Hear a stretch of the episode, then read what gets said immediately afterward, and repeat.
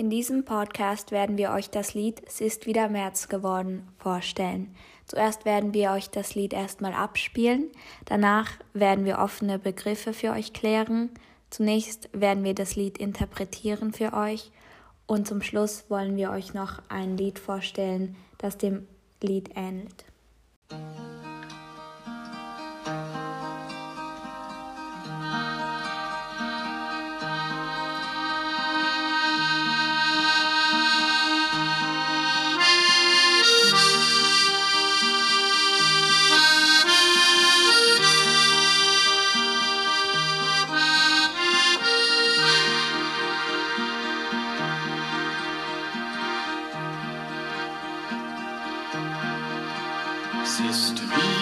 März geworden, vom Frühling keine Spur. Ein kalter Hauch aus Norden erstarret rings die Flur. Ein kalter Hauch aus Norden erstarret rings die Flur.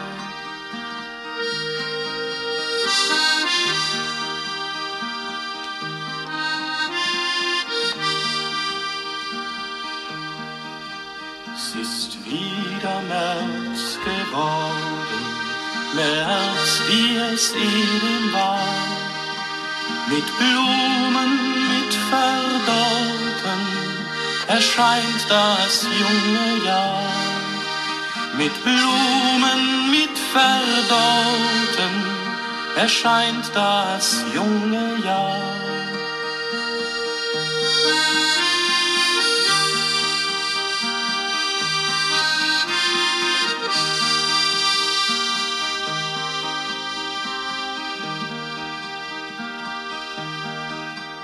Mit Blumen, mit Verdorten. Oh nein, doch das ist Scherz. Gar edle Blumensorten bringt blühend uns der März. Gar edle Blumensorten bringt blühend uns der März.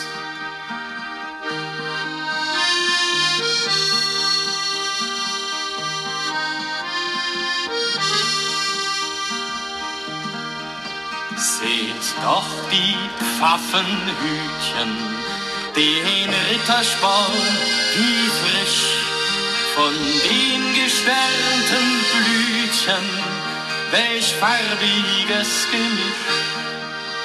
Von den gesternten Blütchen, welch farbiges Gemisch.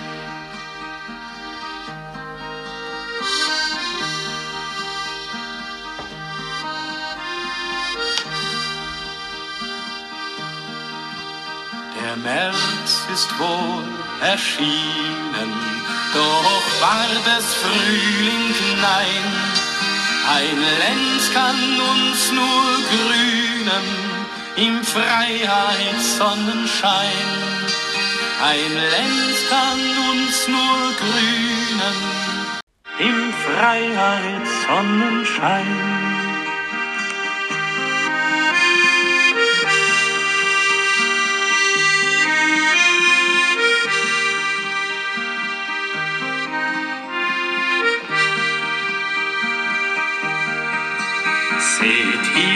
Den wütrig Thronen beim tausend Gulden Kraut?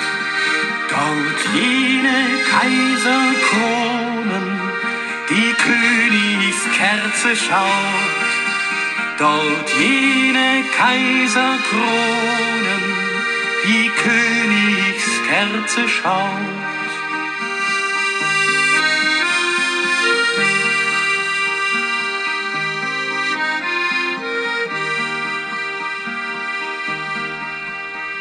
Zahlreich die Mimosen, das Zittergras wie dicht, doch freilich rote Rosen, die kamen diesmal nicht, doch freilich rote Rosen, die kamen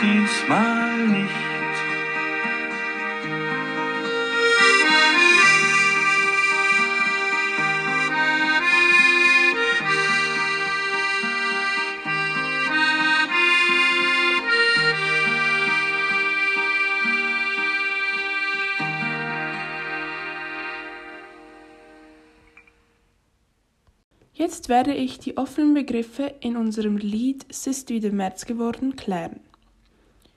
Wir haben im, in der ersten Strophe im vierten Vers erstarrt rings die Flur. Flur hat damals die Landschaft bedeutet. Heute bedeutet es der Hausflur. Dieser Begriff ist dennoch nicht mehr so geläufig. Der zweite Begriff, der etwas unklar erscheint, ist in der fünften Strophe im dritten Vers. Da heißt es, ein Lenz kann uns nur grünen. Damals bedeutete ein Lenz der Frühling, jedoch heute hat dieser Begriff keinen Gebrauch mehr. Kommen wir zur sechsten und siebten Strophe. In diesen beiden Strophen wird von vielen verschiedenen Blumen geredet. Zum Beispiel der Wütrich, die Tausendgüldenkraut, der Kaiserkronen, die Königskerze, die Mimosen oder die rote Rosen. Diese sechs verschiedenen Blumen haben alle eine verschiedene Bedeutung. Beispielsweise in der Erst, im ersten Vers der sechsten Strophe wird Wütrich im übertragenen Sinn als wütet oder wütend betrachtet. Der nächste Begriff ist auch in der sechsten Strophe im zweiten Vers tausend Güldenkraut. Wir haben das folgendermaßen interpretiert. Gulden war früher eine Währung und tausend somit tausend Gulden. Und wir haben das so folgend interpretiert, dass tausend Güldenkraut eine wichtige Blume ist und von starker Bedeutung ist. Im dritten und vierten Vers der sechsten Strophe geht es um die Kaiserkronen und um die Königskerze. Wir haben das so interpretiert. Der Kaiser und der König waren gegen die Revolution. Und im übertragenen Sinn haben wir das so festgehalten, dass Kronen und die Kerze, die leuchten und deshalb waren die Könige und die, ähm, die Kaiser waren von starker Bedeutung. Sie waren gegen die Revolution. Dann in der siebten Strophe haben wir wie zahlreich die Mimosen. Die Mimosen ist auch eine Blume und eine Mimose ist ein Weichei oder eine Person, die einfach Angst hat. Und zahlreich die Mimosen ist, weil es so viele von diesen verschiedenen Weicheier gab zu dieser Zeit. Im zweiten Vers der siebten Strophe heißt es, das Zitzegras wie dicht. Wir haben das so interpretiert, dass viele Leute zu dieser Zeit Angst um ihr Leben hatten und somit gezittert haben. Und wie dicht, weil es so viele davon gab. Und der letzte Begriff, den wir klären möchten, ist in der siebten Strophe, Vers 3 und Vers 4. Doch freilich rote Rosen, die kamen diesmal nicht. Das haben wir so interpretiert, dass die Revolution braucht dann doch nichts. Also diese rote Rosen kamen dann doch nicht, weil diese Revolution zu nichts führte. Im Lied Es ist wieder März geworden wird der März beschrieben, was auf die Märzrevolution anspielt. So spricht das Lied von dem kalten März. Es ist so kalt, dass die Blumen verdorrt sind, doch einige Exemplare blühen. Und diese Exemplare haben eine sehr äh, symbolische Bedeutung wie das Pfaffenhütchen und ein Rittersporn in der vierten Strophe, die, so ich meine, von, dem, von der eigentlichen, eigentlichen Nachricht ablenken sollen. In der fünften Strophe wird beschrieben, wie der Frühling nicht so richtig anfangen kann, wie das Lied nicht so richtig in Schuss kommen kann, denn denn es gibt keine Freiheit. Denn in der sechsten Strophe wird beschrieben, wie die Wütriche auf, den, auf dem Thron hocken, also die Kaiserkohlen, die Kaiser und Königen, Könige mit ihren tausend Gulden, also ihren Geldmitteln. Und zum Schluss wird noch beschrieben, wie die Ängstlichen, diejenigen, die sich beugen, die Mimosen und das Zittergas, die sehr zahlreich sind und eigentlich rote Rosen, die also dass das Ziel der Revolution nicht Die Ballade vom preußischen Ikaros von Wolf Birmelmann ist ein Lied, das wir ausgesucht haben, das unserem Lied gut widerspiegelt, denn es arbeitet wie unser Lied sowohl mit Symbolen als auch kritisiert es die Politik. Jetzt lassen wir das Lied abspielen.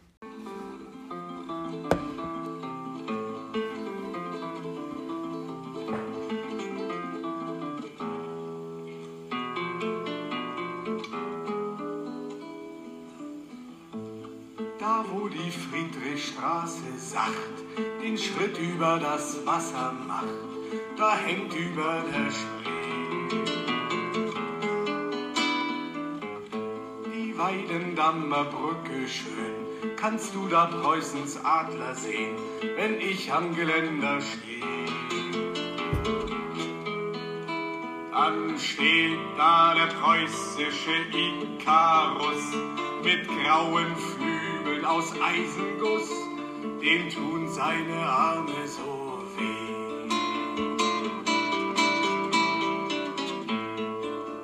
Er fliegt nicht weg stürzt nicht ab, macht keinen Wind und macht nicht schlapp am Geländer über der Spree.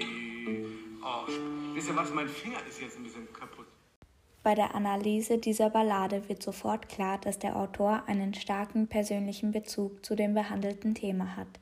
Auch wenn es nicht eindeutig erwähnt wird, so ist dieses Werk eine Erzählung über seine Gefühle und Erfahrungen mit der DDR.